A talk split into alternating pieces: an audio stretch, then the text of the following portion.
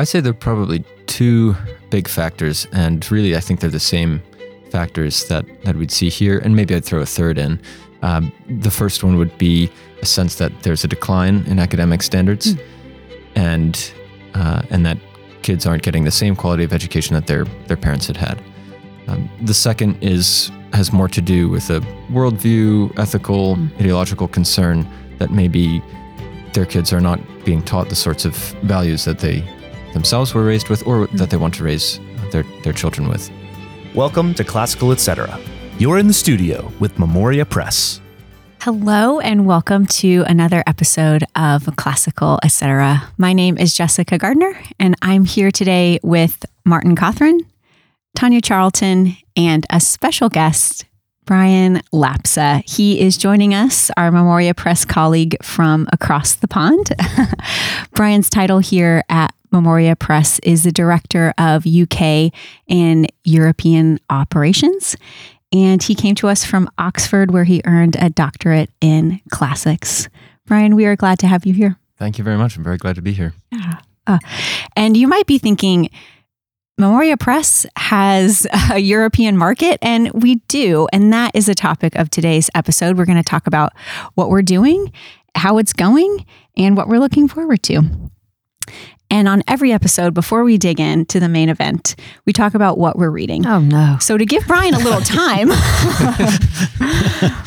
Martin, you're always up to something. I'm, I'm your. I'm. I'm always one. I'm. I'm having, and, and today I'm having to look for the very first time, um, uh, because yeah, I'm. I'm. Um, uh, in a previous episode, Paul was talking about the uh, the British adventure uh, book that I gave him yes. for Christmas, uh, Sharpe's Tiger, um, I was looking to see what the what the next one was because I did start it. Oh, the Last Kingdom. I'm on the third Sharpe book by Bernard Cornwell, who, as I mentioned on a previous podcast, some people have called the the, the best historical fiction writer writing. Hmm. Have um, you ever heard of him?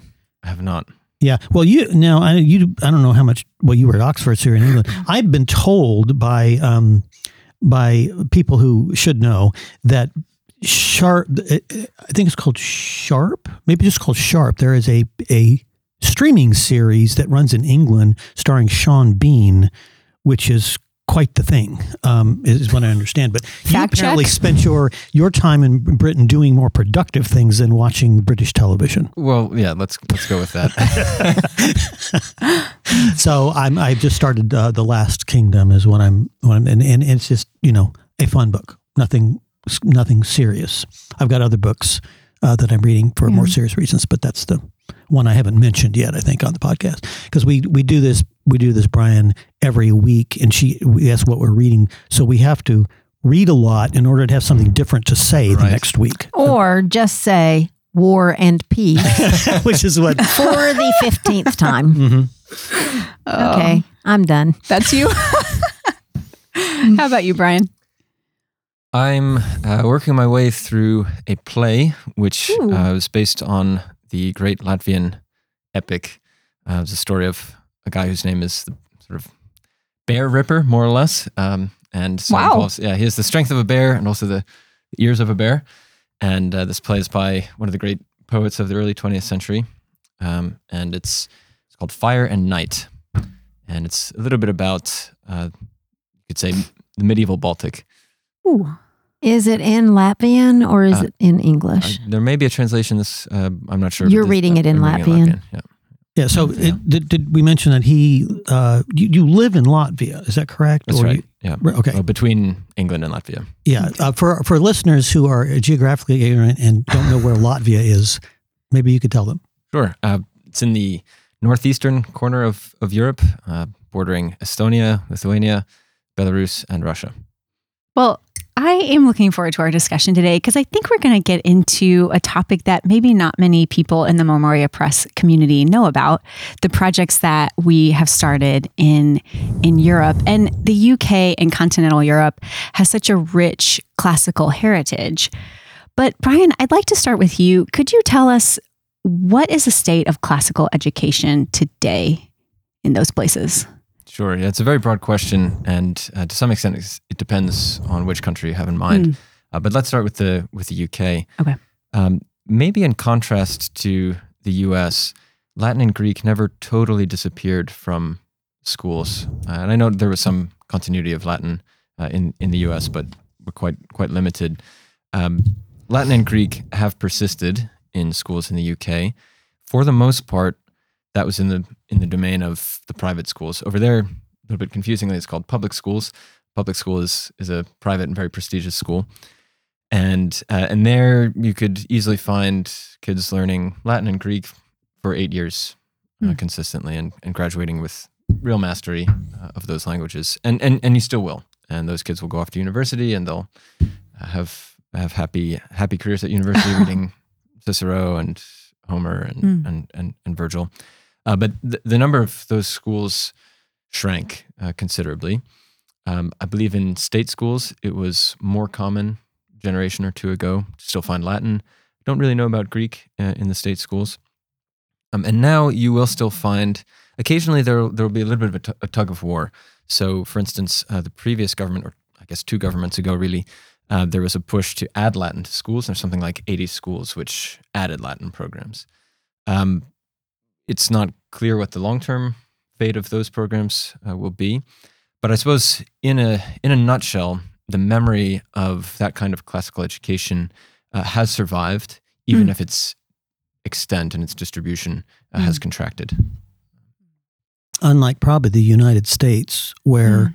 it's been gone for so long that there is no me- there is no memory No, of now it, and so people look so at now, us like, well, now yeah. the teachers have to relearn it. Yes. Uh, whereas it sounds like maybe there. well, that's not, Well, and we have to fight harder, I think, to to show people the importance of it Mhm. in a way that I don't think is true necessarily in the UK.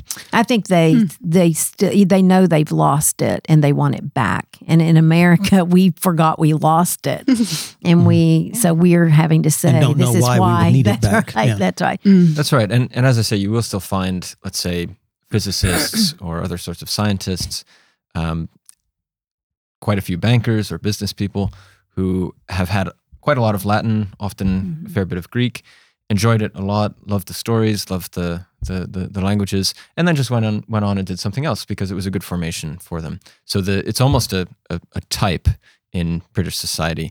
The kid who does very, very well at school with those languages goes on and studies classics at uni- university, then goes over to London, becomes a very successful banker. So the, the, this is a, this is an identifiable cultural fixture. that's not seen as weird. That's not seen as as weird. And um, you know, here if you open a school and say we're going to teach Latin here, you might be the only school doing that for 100 miles around.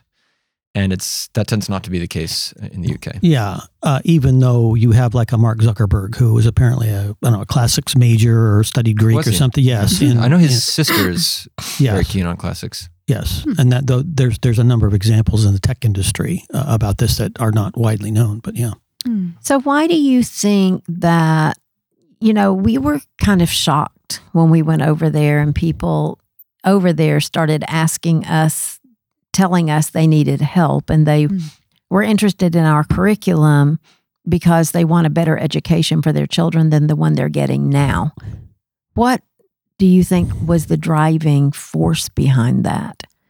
I'd say there are probably two big factors, and really, I think they're the same factors that that we'd see here, and maybe I'd throw a third in. Um, the first one would be a sense that there's a decline in academic standards, Mm. and uh, and that kids aren't getting the same quality of education that their their parents had had. Um, the second is has more to do with a worldview, ethical, Mm. ideological concern that maybe their kids are not being taught the sorts of values that they themselves were raised with or Mm. that they want to raise their their children with. The the third factor that I thought I'd throw in is that that picture that I described for you where the kid does 8 years of Latin and Greek and then goes off to maybe Cambridge or Oxford and then goes to London has this high flying career as a as a financial tycoon or something. That's obviously the province of a, a very small elite. Mm. Uh, some of these parents will pay 30, 40, 50,000 pounds per year to send their kids off to, to school. Rather, send one one kid off One child, right? Uh, so there are families Mm. who can afford that, and they'll keep doing Mhm. that. So, so it won't t- totally disappear, but the number of of, of families who can do that uh, is very very small. Sure. Mm. And the other thing is there there I've had the, the the good fortune of getting to know a few families in, in the UK who really really prize education and who have been teachers for something like four or five generations. It's almost like a the family trade. Um, those families are educated to the highest levels and don't have a lot of disposable income, even income to, s- to spend on on education. A little bit like we've seen with education costs, higher education costs in the. US, Mm. uh, secondary education costs in, in the UK have skyrocketed Mm. over the last generation. So this family, which hypothetical family, let's say, which used to be able to count on maybe having a house on the grounds of the school and a, a seriously reduced rate to send their own kids to the school uh, because they were teaching there, uh, they can't count on being able to do that anymore. And so they're Hmm. priced out of the very institutions that they're working in. Mm. So I think those probably those two three factors: sense of academic decline in the state schools, um, concern about the, the content of the moral formation, uh, and then being priced out of the out of out of out of the schools that offer the kind of education they'd want to. Mm. When I asked them, you know, various people over there why they felt like they needed our help, when I I feel like what we're the education that we are providing here is an education that we stole from England. Um, that uh, that traditional classical education, and and they everybody would would say we just we've let it go and now we want it back. We need we, and we need help getting it back. And I feel like we're in a place there trying to help those people. We're as it was here 20 years ago, which you're going to remember. You all are not. But, you know, 20 years ago in America Why did I get pointed out? if I, you know, the fact that you were homeschooling was an anomaly. Mhm. The fact that you were teaching Latin, that your students were taking Latin, you know, people looked at you like you had three heads. So I feel like that's where we are there is just trying to help people normalize it again, normalize a good education with Latin at its core. Mm. And so we've done it before, but it's it's interesting to me. But I do also think the schools that we visited over there were I think still those children were being educated. Mm. I think they were they were getting content taught.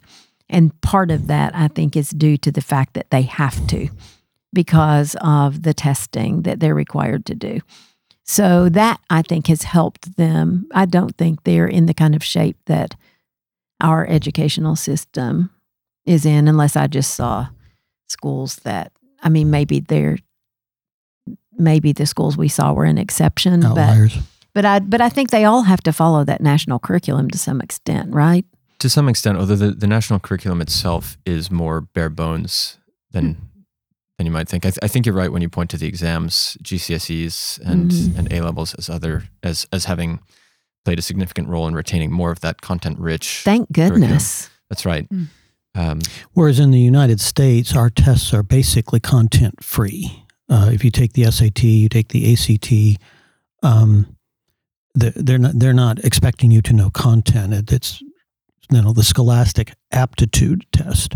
Uh, so it, it, it's it's encouraging to hear that there's at least some emphasis on content in And it's really National tests over there. important, you know, that they pass, that students pass those tests. It's individually important. You know, here we're all concentrated on this grade that the school gets Mm. Because that determines their Mm. their state money. That's right. Mm. And so I do think that they're over there in better shape than we have gotten to be in here. they, they they are definitely concerned about overall school ratings as well, and and some teachers feel that this puts uh, undue pressure on them. So there's a, a very very intense uh, regulatory process um, that that involves regular inspections, and and this can be not exactly at the drop of a hat, but but with very very little forewarning. Mhm. Um, Hmm. And this is more or less ongoing. So it's something that school heads are, are very, very concerned, concerned about. And of course, academic performance is, is going to play into that. Uh, but these nationally set exams, more or less nationally set exams, uh, do figure into the leaving school leaving certificate in a way that is not as direct as the connection between SAT and school diploma here in the US. Um, one of the things we do emphasize is um, is is a you know a strong content knowledge of history in particular, and um, you know a wide understanding of uh, representative books, uh, re- representative literature. That's how a culture passes on its values to the next generation is primarily, I think, through history and literature.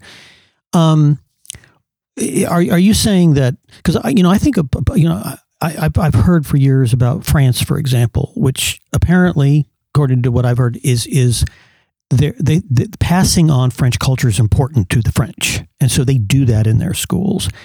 Is that the case in in Europe more than it is here? Because we we largely don't do this anymore in in our schools.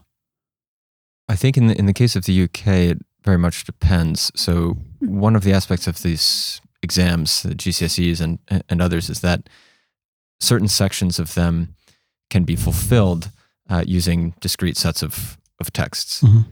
So let's take English as an example, and I should be careful to say I, I don't know the exam, the English exam, uh, at all, really. Mhm.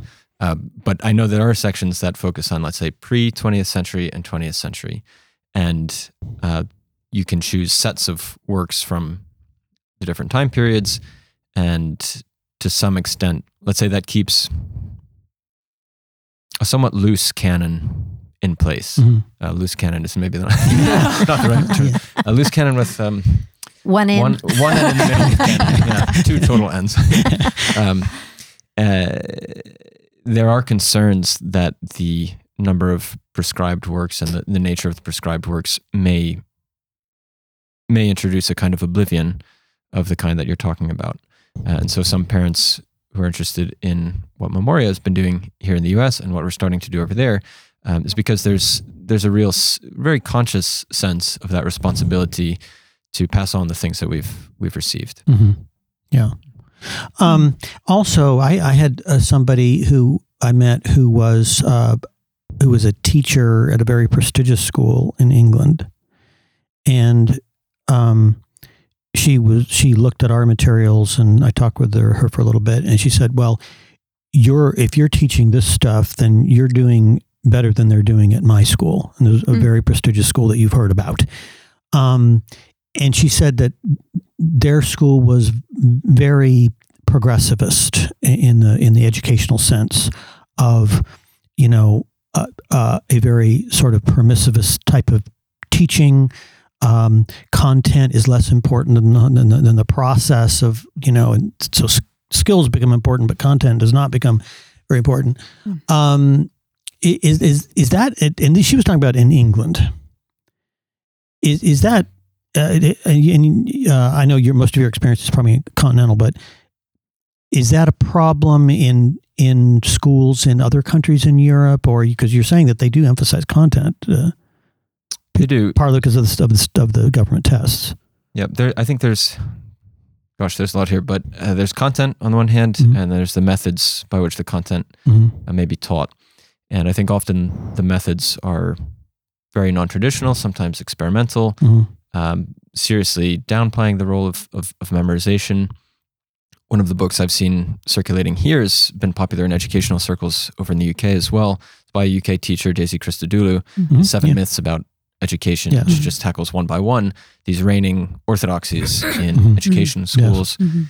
And, and, and these were orthodoxies which she had accepted in her own teaching uh, Mhm. career and was devastated to find that, in fact, in the classroom, they just don't work. And so she very much wanted to be teaching her pupils in a student driven way, in a way that didn't cruelly force them to memorize things. Mhm. And then what she found was that they just weren't learning. right, and and, and without being forced to yeah, memorize. and, and They it- wouldn't read. They yeah, we've write. read that as a, a staff in, in schools division here, Yeah, and I I, i'm that. Assuming since it made is its way across the important. pond that it had some impact then in in uh, in in England too. people ha- yeah people have been talking about it definitely and and she's been an important figure uh, in that movement I, and also, you know, homeschooling is really growing over there because I was going to ask that. It sounds like we're talking more about the brick and mortar school. right, but really, Is that- no? The Okay, homes okay. there. We talk to a lot of homeschoolers who really want to take education back and be in control of their children's education. It's harder there, which I didn't know before we went on this this little tour that uh, we took um, in a rented car, which Brian drove on the wrong side of the road, on the wrong side of the car. I kept Oh, going isn't and that trying to get- strange? I, I Mm. noticed that when I was there. Yes. Was it a good time or a good story? Oh, so many good stories. We were in many roundabouts. Hmm. Apparently, the interstate. So, the very first time I went on this road trip, were we going to Windsor? Maybe I can't remember, but we were going from London to Windsor, I think, or Southampton. I don't know, but it was the very first time I'd been in the car with Brian, and and we get on this what I thought was an interstate, like an American interstate. And then, but we kept having to get off on these little roundabouts. And so I thought, well, we must not be on the interstate yet. And then we finally, we got on, we got back on after a roundabout. Only.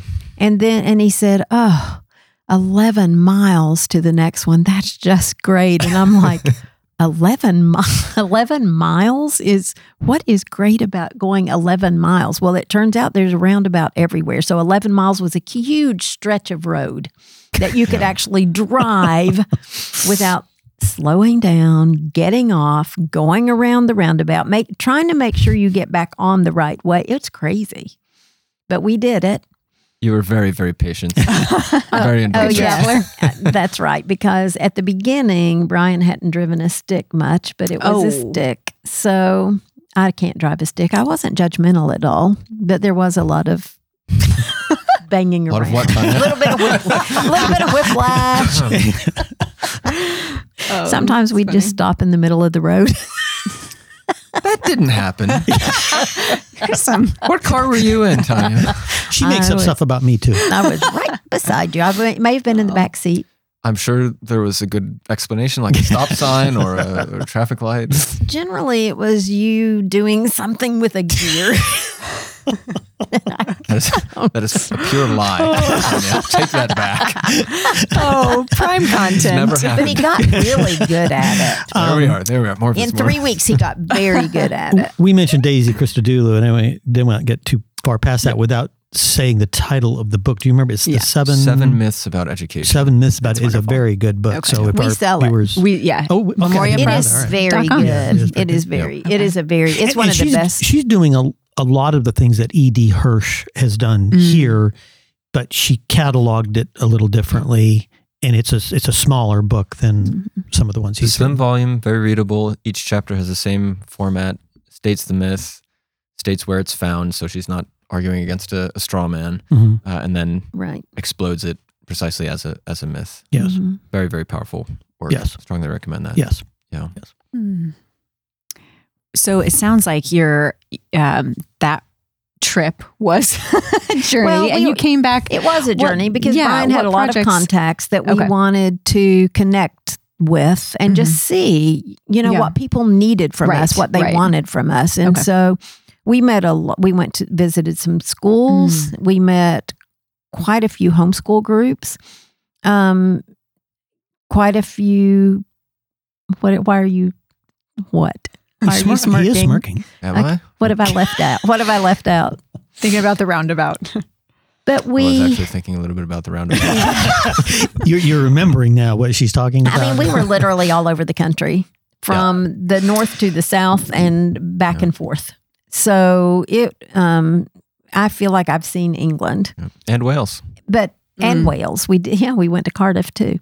Um, but it was just so refreshing to Mm. hear people excited about about taking the education of their children back and owning it again Hmm.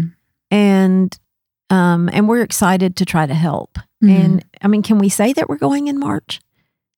Can we say that that we're so we're Yeah. going back in March and we're going to do a two day conference in London Wow. Okay. and just a, like a regional conference like we do here. Okay. So families, people who represent schools, Homeschoolers, they can go. teachers in schools, absolutely. Just you know where we're going to do some plenary speeches where we will talk about general overview Mhm. of what classical education is. Why would you Okay. why would you do Latin all the time? Um, how to be a master teacher, but then also breaking into workshops to teach people how to teach our curriculum, how to teach using one of our literature guides, or Mm. how to teach a Latin course, um, and hopefully be able to help people like like we can do here so easily. And so um, we're hoping lots of people will come. We had a little conference when we were there before. Was that October? That was October. Yes, Yeah, we did a one, and- one day conference. In and it was Mm. it was one day and it was really fun and it was great to connect with people that who are just trying to do the same thing we're doing here Mhm. and just to be able to help them. Yeah, the, the, those parents will be facing the same sorts of questions that Mhm. homeschooling parents and private schooling parents uh, have faced over here, which is Mhm. uh, this is clearly going to be a significant investment of, of time, energy, thought, trying to Yeah. understand what, what this thing is. Uh, is it worth it? Is it going to leave my kid some sort of fringe weirdo and not that well educated? Um, because that's obviously a big motivation is, is getting that academic formation. And um, I would say there's a little bit less of the sense of, well, we'll just kind of break out of the system and do it on our own Mm. uh, over there.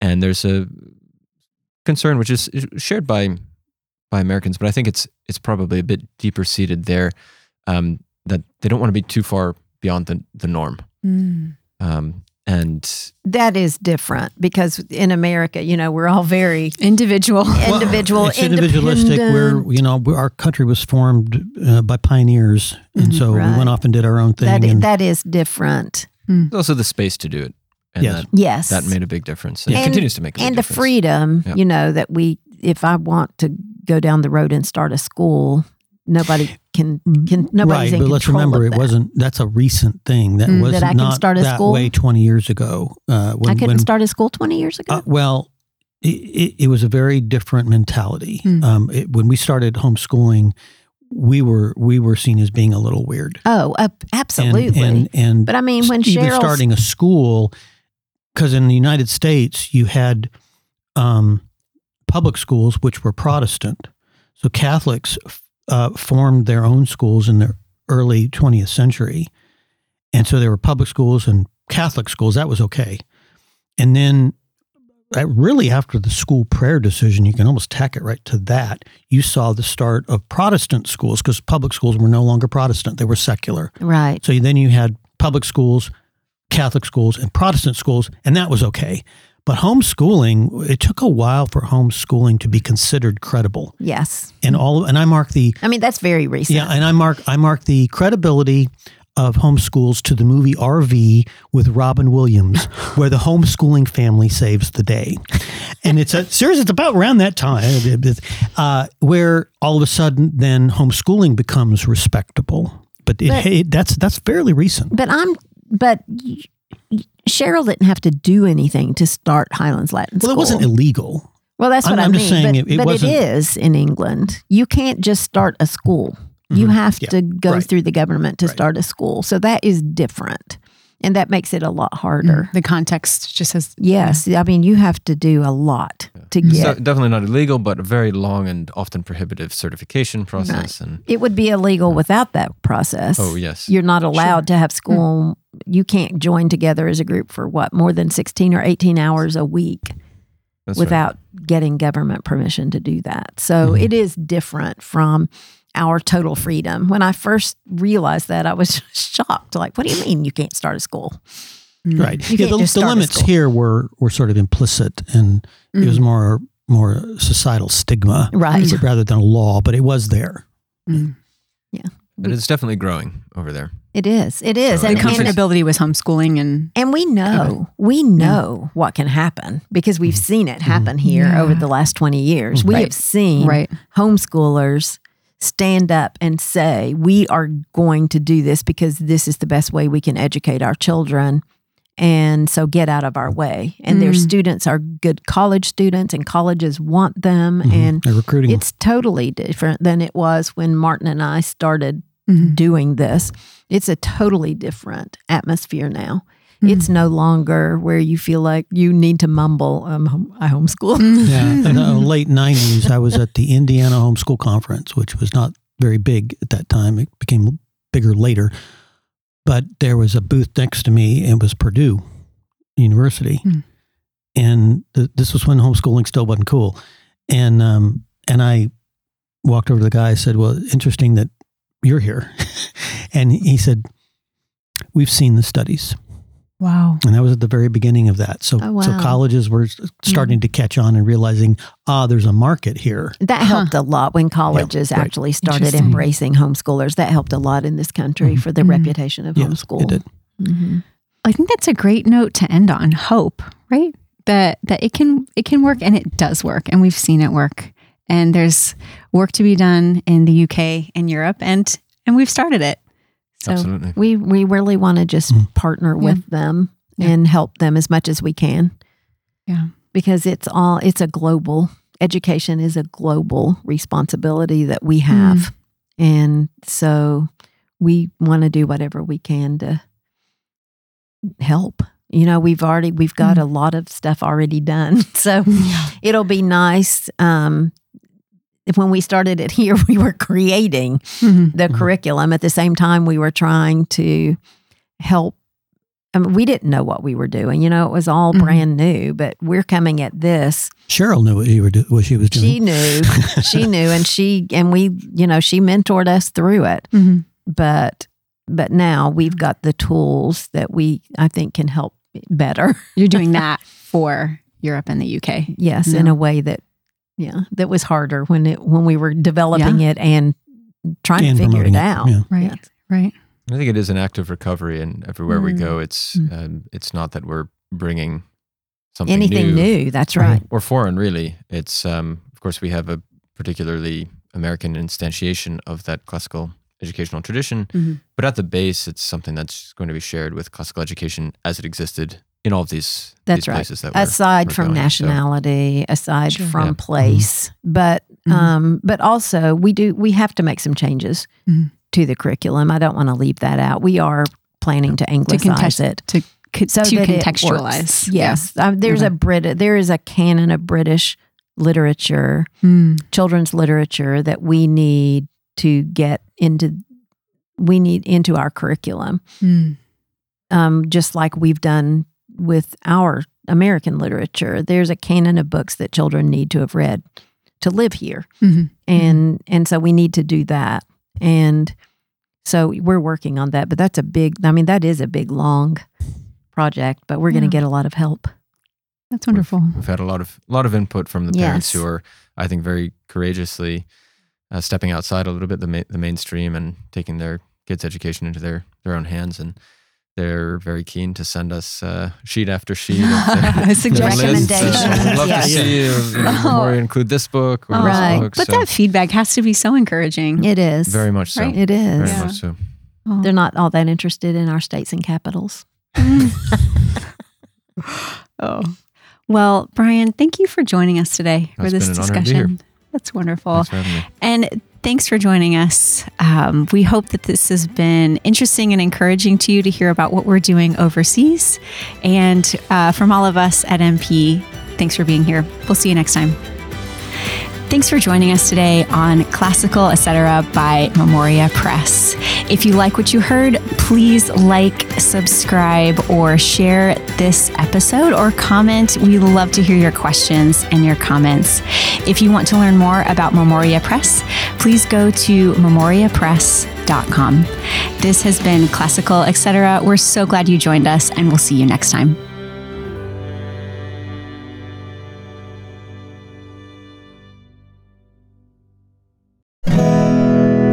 Listening to the Memoria Press Podcast Network, providing a classical Christian perspective on the world of education. To learn more about Memoria Press, visit us at memoriapress.com. To connect with us, find us on Facebook, Instagram, or Twitter. Thank you so much for listening, and we'll see you next time.